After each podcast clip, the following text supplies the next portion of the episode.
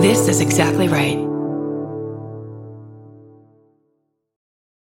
This story contains adult content and language, along with references to sexual assault. Listener discretion is advised.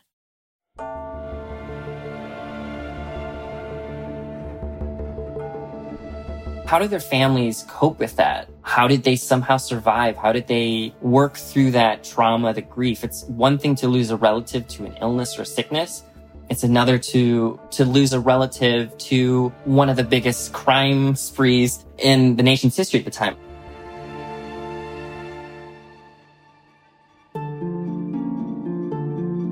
I'm Kate Winkler Dawson, a nonfiction author and journalism professor in Austin, Texas. I'm also the host of the historical true crime podcast, Tenfold More Wicked, and the co host of the podcast, Buried Bones on Exactly Right. I've traveled around the world interviewing people for the show, and they are all excellent writers. They've had so many great true crime stories, and now we want to tell you those stories with details that have never been published. Tenfold More Wicked presents Wicked Words is about the choices that writers make, good and bad.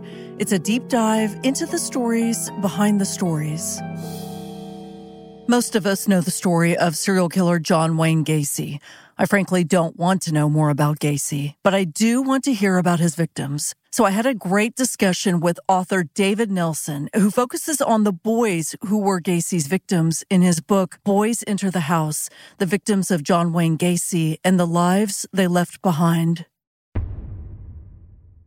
Let's talk about the obligatory summary of John Wayne Gacy for the very few people who have not become aware of what happened with this story, the number of victims he had in the time period and in the location. Just give us sort of the, the short spiel and then we can jump into who these boys were. So John Wayne Gacy was a businessman living in the suburbs of the Chicago area in a place called Norwood Park, which is an unincorporated area of Cook County. It's very close to the airport O'Hare. So that's where most of the action takes place in terms of the murders. John Wayne Gacy was a precinct captain for the Democratic Party. Um, he was a businessman who owned his own company called PDM, which stands for painting, decorating, and maintenance. He did all sorts of jobs all over the Midwest, locally here in the Chicago area, but also uh, Michigan, Pennsylvania. Um, he did a job in Albion, Michigan, which is where I went to college um, Ohio, Indiana, Minnesota, all over the place. He was a gregarious individual. He loved to socialize. He loved to host parties, themed parties at his little bungalow in Norwood Park. He was also most famously a clown. Um, he liked to dress as a clown. I think everybody has that image of him standing outside of his house dressed as in that awful outfit with the real jagged makeup he performed mostly for birthday parties and actually at children's hospitals as well, which adds a real dark kind of flavor to him as a person. But this was really his way of being social, putting on a, a different mask that wasn't himself and continuing to uh, entertain people. During all this time, during his life, he was, of course, concealing a secret. He claimed he was bisexual but he was picking up young men anywhere from the age of 14 to 22, 23 and bringing them to his home for either a sexual encounter or a drug deal or to potentially work for him at his company. He employed a lot of young teenage boys at these construction sites. Um, a lot of them lived with him at times, worked out of his house where his office was as well over the course of um, the 1970s, from 1972 to 1978, he killed 33 boys officially, though I suspect that number is about 34 to 35 ish in that range. Hmm. Why do you suspect that? Well, first of all, there is his, his initial confession, which I know people are not as willing to trust a serial killer at his word.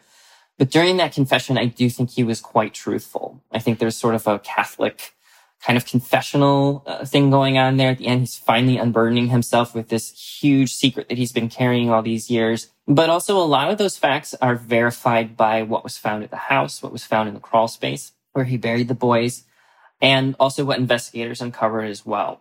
He does claim that he dumped several boys into the river. Once the crawl space was too full, he started throwing these boys um, off a bridge into the Des Plaines River. Four bodies, I should say, were found, but he claimed he threw a fifth that might have fallen onto a barge and been carried off. I think there was probably a fifth body there. There's recordings of him talking to his lawyers uh, in 1979 after he's been caught. And he talks about leaving uh, a young man's body out in the woods during the winter. And this boy, he was sort of very specific about him. He had a military background. And so I think to give that anecdote I take that at its word. I think there was probably another body that was dumped in the woods. There was some discussion from some of the, the law enforcement at the time about finding this body, but they never conclusively linked it. I can't officially link it myself, obviously, but I do think there was probably a 35th body that was left in the woods at some point.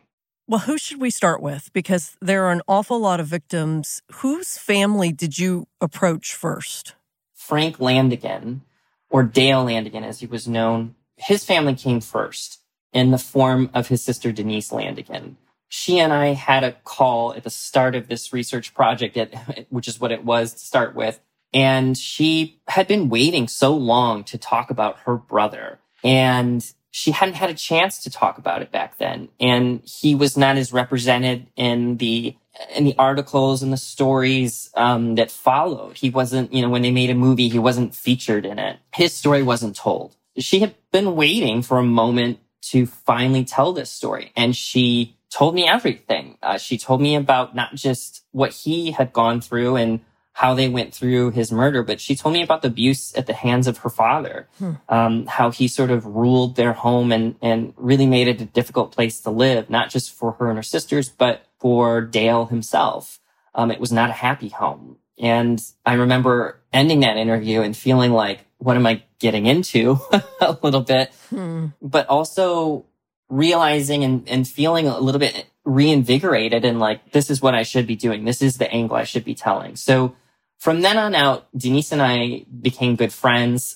um, I know you, they say you should probably, you know, remain neutral as you're reporting.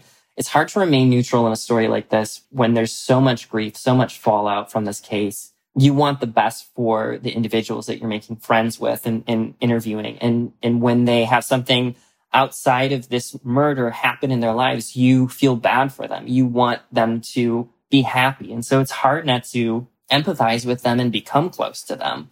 So that was the first family I really began this journey with. And Dale was almost the gatekeeper to the rest of the story in some ways. Well, let's talk about Dale and how eventually his life intersected with that of John Wayne Gacy. From Denise's point of view, what did she say? How did this whole thing start? everything was moving along with the family up until the divorce between uh, Denise and Dale's parents. And the family broke up and basically kind of became involved in their own lives. And the kids at that point were a little bit older, so they were a little bit more self-sufficient.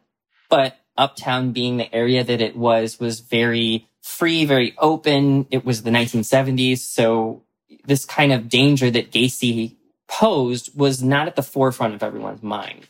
Hanging out on the streets with your friends, running off, going on adventures, that was kind of the norm, especially in this area of uptown. And so Denise and Dale lived on the streets for quite a bit of time. They came home to their mother's home or their father's home here and there when they needed to. Um, but Denise kind of remembers more of them both being on the street. Um, and Denise did lose contact with her brother here and there. And so a lot of those, those holes in his life were filled in by some additional friends that I met along the way as well and kind of offered some insight about what Dale was up to. Dale had a string of jobs that didn't go very well. He worked at a Long John Silver's for a while. He worked at a movie theater. One other book records that he worked at a hotel briefly.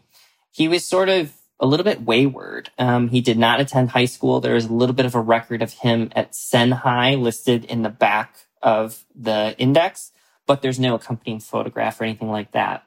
From then on out, his time within Chicago Public Schools is basically at an end. So um, he does have frequent run-ins with the law. Um, there's stories of him dealing drugs.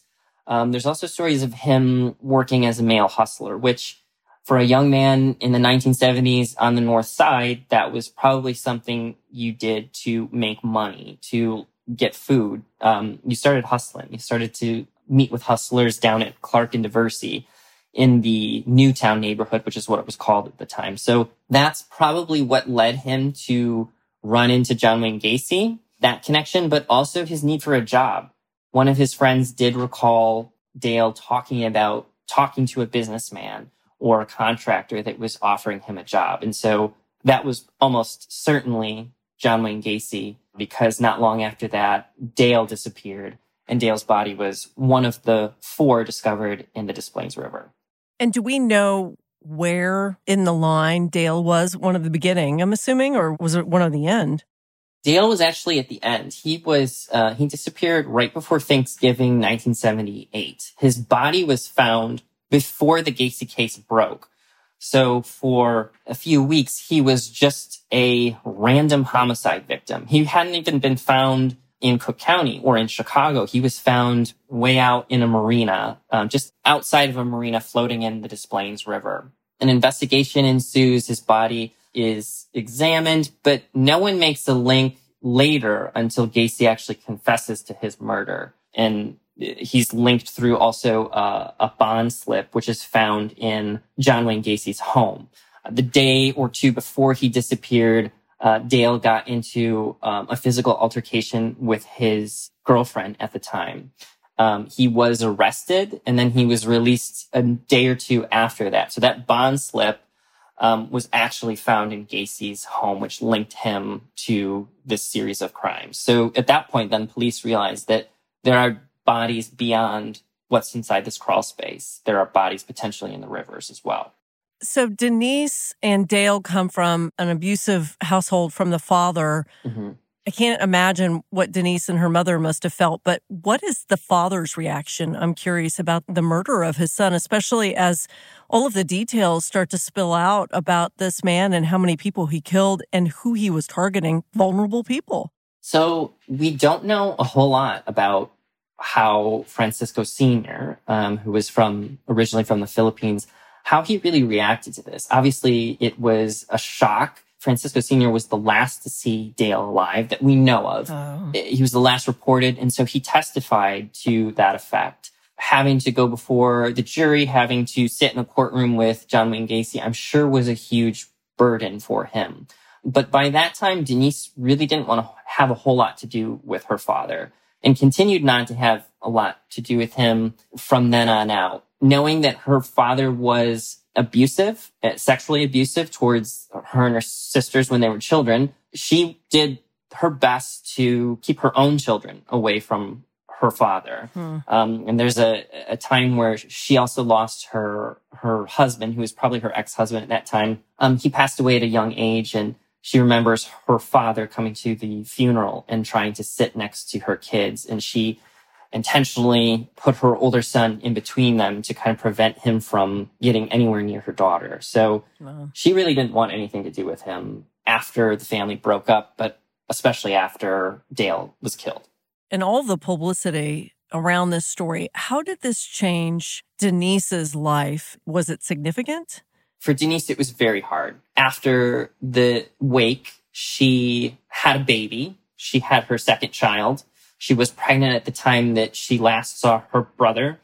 Um, she was pregnant as the case was breaking. I believe she talks about being in the hospital after having delivered this baby and seeing this on the news, but not quite putting her brother's murder mm. in connection with John Wayne Gacy. She did attend some of the court proceedings and she wanted to throw a shoe at John Wayne Gacy. It was kind of like the only thing she could really think about doing. She couldn't be in there and she had to leave.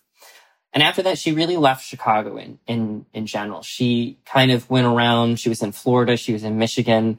Um, she struggled. She struggled with drugs. She struggled with personal relationships, but she found her way back to Chicago, which I think is like really the, the highlight for me in her story is that she was sitting on a park bench one day in, in Southfield, Michigan, which is ironically where I was born and she just decided to get her life together. She had to go back and be with her kids. She had to stop using drugs. She had to just try and rebuild her life. And so it's been a process. I mean, she still is haunted by her brother's death. This book was helpful for her. It was slightly cathartic, I think, or like to think. Um, she herself has, has said as much, but you don't recover from something like this fully. You never get over it. You might make a little bit of peace with it, but it will still be there in the background of your head for sure.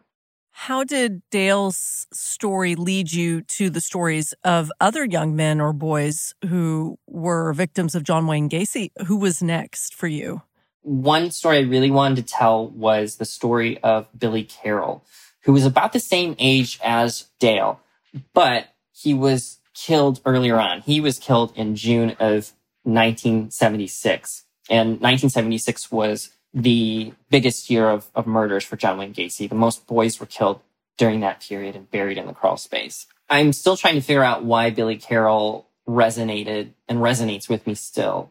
I think perhaps it was because his brother also died after he was murdered. His brother was killed almost a month after the trial ended. Hmm. So Billy Carroll's parents lost both of their kids. But at the same time, they also had this really, really rough home dynamic. There was not a lot of money. There was not a lot of food. Later in my research, I discovered that they had a sister, a sister that almost none of his friends even knew about. I think one friend knew about it, but they had a sister who was learning impaired or learning disabled and they could not care for her and they um, they gave her up sometime in the 1960s so this family was really aside from the fact that they had to deal with this national murder story this family had a ton of hardships and was really down on their luck living in the impoverished neighborhood of uptown just like dale was so his story was one i wanted to tell but it was one I knew that it was going to be really hard to tell. There was no living relatives. If anything, it was going to be cousins.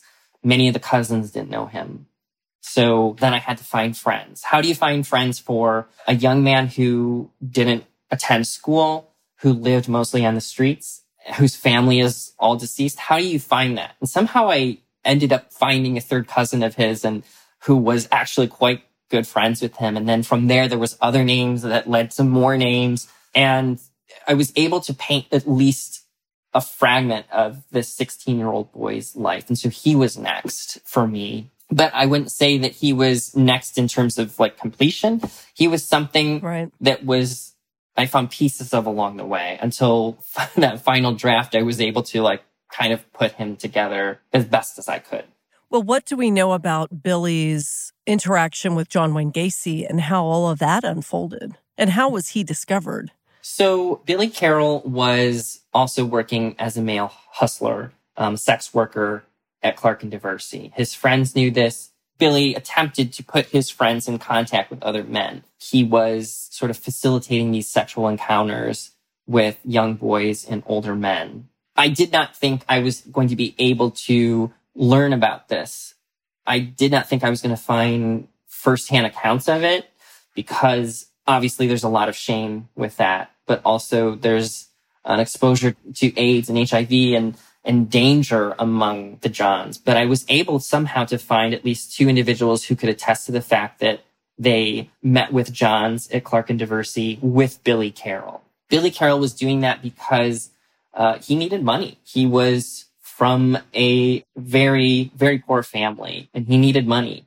But he also liked to buy sports equipment. He had a pair of ice skates, boxing gloves. He wanted to be able to afford that stuff because he took care of his body. He was really trying to work out and trying to become fit because you had to be strong. You had to be fit to survive on the streets of Uptown. There were a lot of gangs that young men, you know, kind of collided with. And there was a lot of danger on Uptown that you had to survive against. And money helped him facilitate that strength and gain that strength by working out, by having the best sports equipment, that sort of thing. So that need for money drove him to the place where you could find quite a bit of money. And that was Clark and Diversey, also Bughouse Square, which is right in front of the Newberry Library here in Chicago. And so those were sort of two of the hot spots for, for sex work at that time, for uh, meeting with male, older male gentlemen who would drive around in their car and then haggle with the young men over the price of any kind of encounter, really. So that's what led him there. Um, and he was discovered in the crawl space as well. Um, his body was there, hmm. um, sort of on top of several others. There was sort of a, a singular grave there that contained, I think, four remains of other young men, some of whom have still not been identified. So that is the story of Billy Carroll. So now you're talking about so far two victims that you've learned more about. And really, it just sounds like, you know, these are people who come from very difficult backgrounds, who are vulnerable. I mean, we hear this all the time with the victims of some serial killers is the vulnerability of the victims. Yeah. And that's just sort of one segment of this set of victims. The other set is the gay men who were also victims. There were a couple um, young men who were gay, who were struggling with their sexuality or fully out as best you could be in 19, in the late 1970s. They met with John Wayne Gacy either, either by sex work themselves or just by happenstance being at a gay bar where John Wayne Gacy was, was frequenting.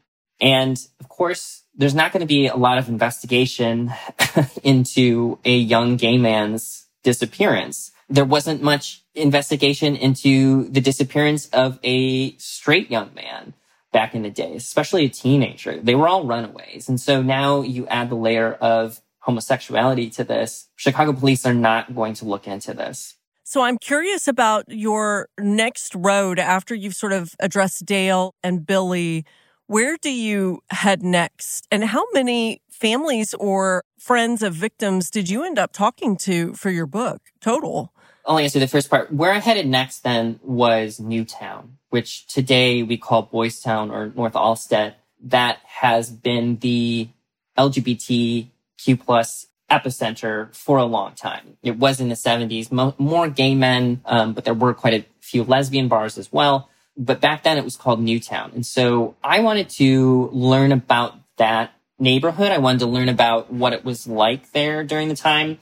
But I knew that was going to be hard because I knew that what happens after the 1970s for gay Americans is the 1980s. And that's a dark time, as we all know, with the AIDS crisis. So I was worried about finding enough witnesses to help me fill in the blanks for that. And I was. I was able to find men who lived their lives walking those streets and, and heading to the bars and making friends and, and living a a proud life back then for as best you could in the 1970s. So that was sort of my next area, especially because so many of the boys had ties to Clark and Diversey, which was in Newtown, one of the hotspots for, for sex work at the time. So I knew I had to kind of paint a portrait of that area as well. So that's where I headed next. And then your other question about how many victims, I think there were at least 12 to 15, I've lost count at this point, families who had some sort of representative speak to me, whether that was a sibling. Hmm.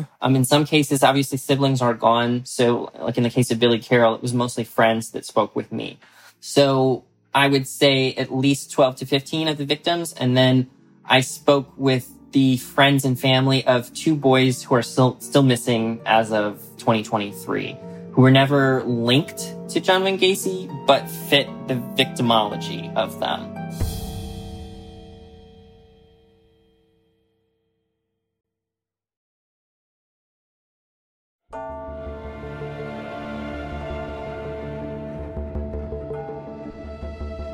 After Craig, who is the next Gacy victim and who do you talk to aside from those two boys, who else is a, a really good representative of who John Gacy was targeting? So the next person I would probably say is Billy Kindred. And Billy Kindred's story fulfilled sort of a, a, wish of mine that I wanted a love story within this book. I wanted a coming of age love story. Billy Kindred and Mary Jane Piper were a young couple. They met when Mary Jane and her friend were hitchhiking on Irving Park Road one summer afternoon. And Billy and his friend Danny happened to be the ones that picked them up. Then on out, Billy and Mary Jane were basically inseparable and had plans eventually to get married. That was an aspect of this coming of age story that I was seeing that I wanted to fit as a piece of puzzle into the overall mosaic. I wanted that love story. I thought that was really representative of being young and being, having this this coming of age story cut short. Mary Jane and I had a lot of long conversations that led to conversations with some of his friends that led to conversations with his sister and painted a picture of a, of a young man really wanting to prove himself, not just to those around him and not just to Mary Jane, but to himself as well. He was down on himself about not having prospects. He didn't finish school. He didn't have a whole lot of job opportunities or anything like that, but he wanted to make a life for himself and make a life for Mary Jane, especially if they were going to get married, which is what they intended to do. Billy Kindred represents that vulnerability of needing that next move, needing that next opportunity. And here comes John Wayne Gacy with an opportunity he can't pass up, which is the promise of a job. Billy Kindred calls Mary Jane the night before he disappears or the night he disappears and tells her he's met this, this man who's going to give him a job. And that's the last time she ever hears from him. And then sort of as a side note, what people don't really know is that there was a witness to Billy Kindred's murder. His friend was with him that evening and went with Billy Kindred to John Wayne Gacy's house. And this young man left the apartment to get cigarettes or beer and came back and actually saw John Wayne Gacy huddled over Billy Kindred, strangling him. Now, this person was supposed to be a witness for the prosecution, but because there were some questions about his suitability as a witness, they withdrew him at the last minute. But this is the only individual who's actually ever publicly claimed that we know of officially who witnessed one of John Wayne Gacy's murders. That suitability because of drug use? Yes. And the fact that he was also hustling, also sort of dealing in drugs, that made him less believable on the witness stand. And the prosecution at that point, they wanted the family members, they wanted the mothers, they wanted the sisters mm. to really be the character witnesses for these individuals and the last time and, and talk about the last time they saw them. So this sort of broke the pattern of relatives and loved ones, but also called into question his story. So they ended up withdrawing this, this witness, which is not widely known. I have sort of a question that popped in my head. I hate focusing on John Wayne Gacy, but I don't know this. Why, if there were boys found, you know, in the crawl space and everything is connected to him, why did he go to trial? Why not just take a plea deal and get death penalty off the table or whatever? Why go through all of this for him? You know, I don't know if I know the answer to that question. I think he thought he could get away with it on the question of insanity and get a nice, cushy little spot in some asylum somewhere. I think he thought that there was a way out, which is very delusional, but also sort of indicative of who Gacy was. He always, he talked himself out of shit all the time. Mm-hmm. I mean, before the murders were found, he, he had abducted several different boys and assaulted them, beat them up. Police tied their cases to him and he still talked his way out. He was never charged. Um, when he lived in Iowa, he did serve some time, but he got out of that for good behavior too. So he's always gotten out of it because he's braggadocious. He can talk his way out. He schmoozes people. He's got ties to local police. They're invited to his parties and that sort of thing. And, you know, he goes to the local moose club and makes friends with whoever's there. So he probably thought he could talk his way out and prove some sort of semblance of innocence and get away with it. And he continued doing that after he was sentenced to death. That's where the truth becomes quite blurry for John Wayne Gacy. Um, there's a famous interview he did, I think it was with CBS, where he's trying to point the blame at others. Um, he's trying to absolve himself of these murders. He says he knows he has knowledge of some of them, but not all of them. And so he starts to paint this very exotic picture of innocence to try and beat the death penalty at that point. And I will note there is just the slightest bit, bit of truth to that. I do think some of the teenage employees that were living with him, I think they have some knowledge of some of these murders. There are business records that prove John Wayne Gacy was not in town during one of the murders or traveling in and around another murder, which would have made it hard for him to both kill a boy and then dispose of the body. Also, he was not in the best shape. Um, over the course of the 1970s, he also claimed he had a heart condition. So getting down into this very narrow crawl space and then pull a body down in there with him, then dig a hole and then cover it up. He couldn't necessarily do all that. Some of the boys did dig trenches for what they thought were pipes, but I don't think they could have not known hmm. in some cases. I think they had to have known something. Wow. Well, let's move away from Gacy and back to the victims. Who is the next person that we're talking to now? Who is the youngest person that you learned about? Samuel Stapleton was 14 when he uh, went missing in May 1976, just a month before Billy Carroll.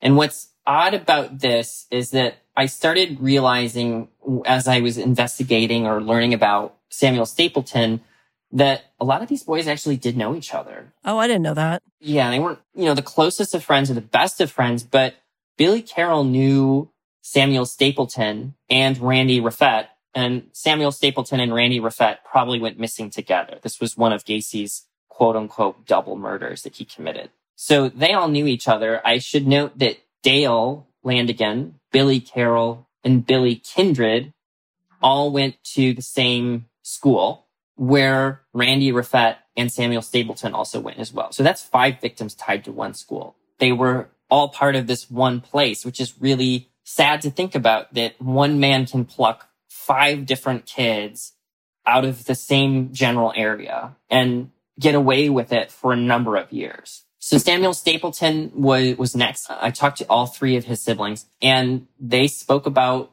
Sam going missing and what Sam was like, Sam's interactions with the gangs of the area, how he himself had to prove himself as the toughest kid in Uptown so that he could walk the streets safely. And so his siblings could walk the streets safely all they had to do was mention his name if they got into some trouble and kids would probably scatter or break away. They didn't want to mess with anyone connected with Samuel Stapleton. Wow. And his friend Randy Raffett, who disappeared with him, also had a reputation for being tough and for winning fights in, in Uptown. So they sort of hung together. This does not seem like a pair of boys who are ideal victims for an out of shape John Wayne Gacy. So why target these two boys? Were Randy and Samuel the same age? Were they both 14? Samuel Stapleton was 14 at the time and Randy Raffett was 15 at the time. So just a year difference. Are they both from troubled homes? Do they have a similar upbringing? Yes, their family unit is intact for the most part, but both of them are living on the edge of poverty. The Raffett family, there is a little bit of physical violence in that family. The Stapleton family, not as much, except among the siblings and general fights, but they aren't living in Uptown, which is an impoverished area. Both families are from Appalachia. Stapleton family goes back to Ohio, where they were very, very poor, living in a, in a one story shack, um, with outdoor plumbing. And then they came to Uptown and it was sort of the same type of story. And same with the Raffetts. They were a little bit more well off in Lex- Lexington, Kentucky, where they came from, but here in Uptown, they also lived on the edge of poverty.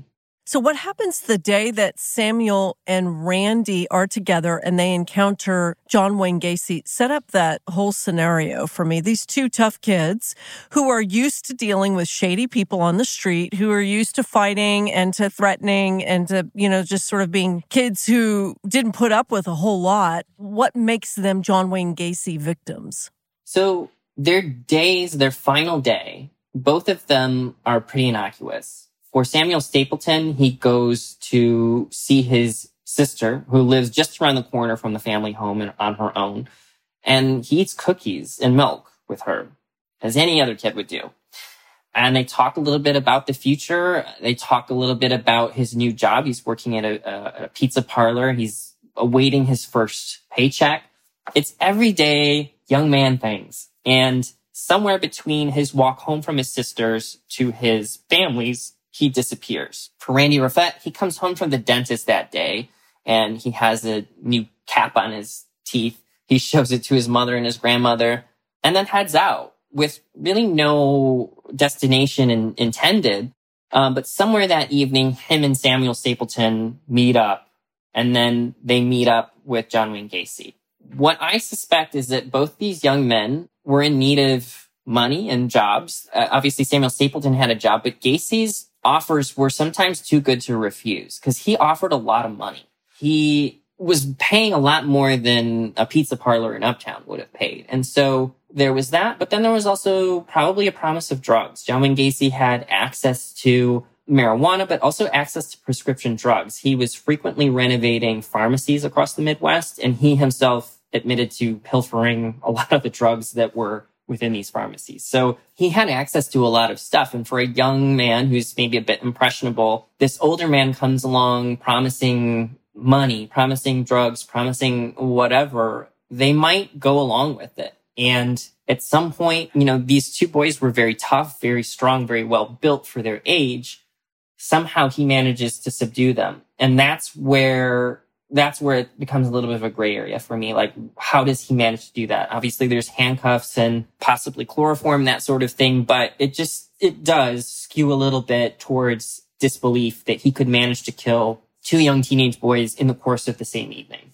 And where are these two boys found eventually? So both of these boys are found in the crawl space, not far from one another. And this must have been just absolutely devastating for their families. I mean, it must have been terrible for all of these families. What I think people don't realize is that these kids weren't just murdered and then found. It was, in the case of Samuel Stapleton and Randy Raffett, it was three more years before his family, their families, had any kind of answers. Hmm.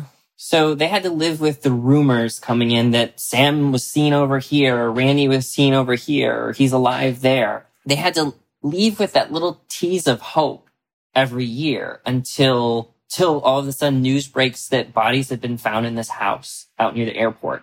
But even then, that's not necessarily, the police don't just show up at your door and say, Oh yeah, we found your son. There's the process of identification with it, which in those days is mostly dental or circumstantial stuff, like if there's jewelry or anything like that. Right. And for Samuel Stapleton's family, they didn't find out then until almost the full year after the case broke. He wasn't officially identified until November 1979. So that's when they're finally informed. They essentially almost waited over three years to find out an answer.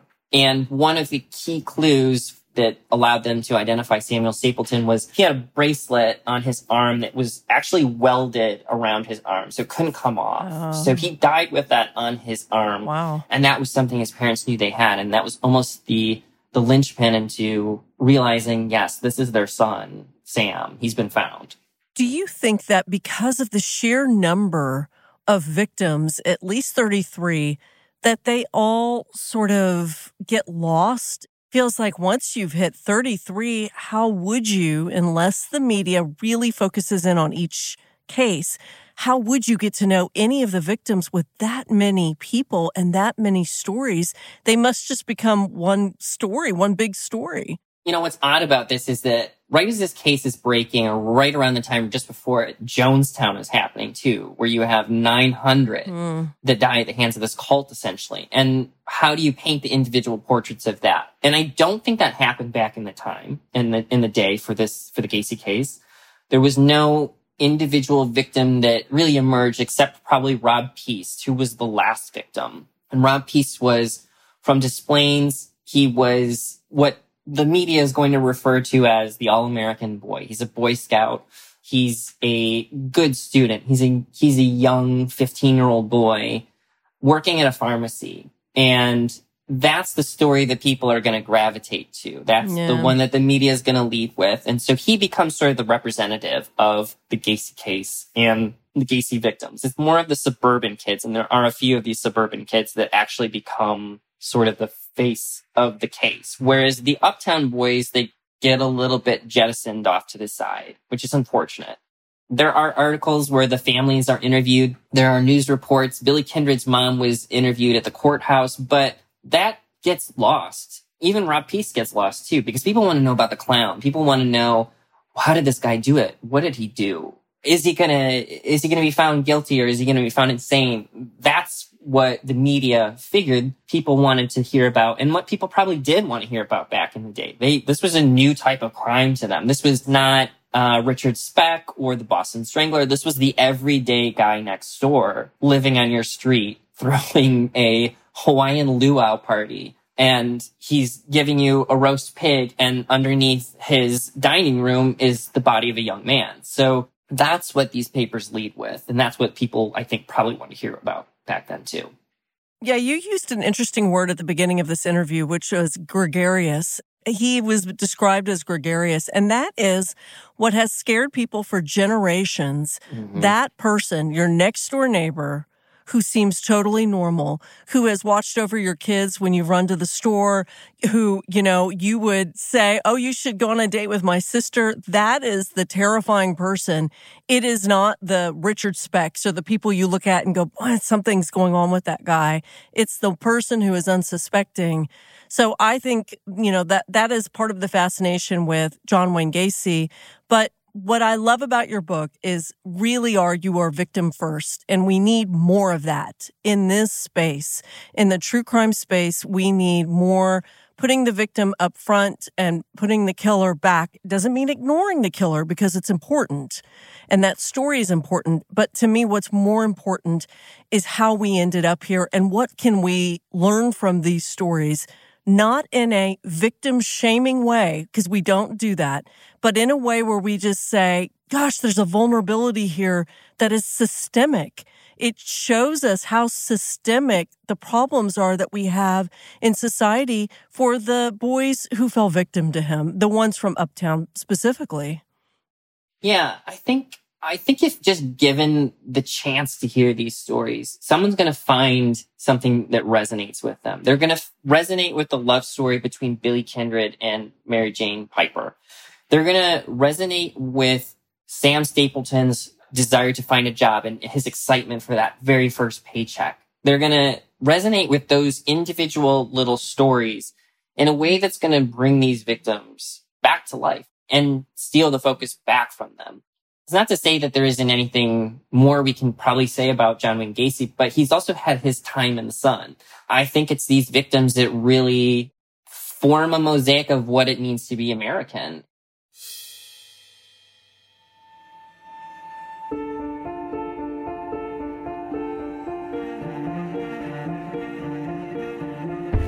If you love historical true crime stories, check out the audio versions of my books, The Ghost Club, All That Is Wicked, and American Sherlock. This has been an Exactly Right production. Our senior producer is Alexis Amorosi. Our associate producer is Christina Chamberlain. This episode was mixed by John Bradley. Curtis Heath is our composer, artwork by Nick Toga, executive produced by Georgia Hardstark, Karen Kilgariff, and Danielle Kramer. Follow Wicked Words on Instagram and Facebook at Tenfold More Wicked and on Twitter at Tenfold More. And if you know of a historical crime that could use some attention from the crew at Tenfold More Wicked, email us at info at tenfoldmorewicked.com. We'll also take your suggestions for true crime authors for Wicked Words.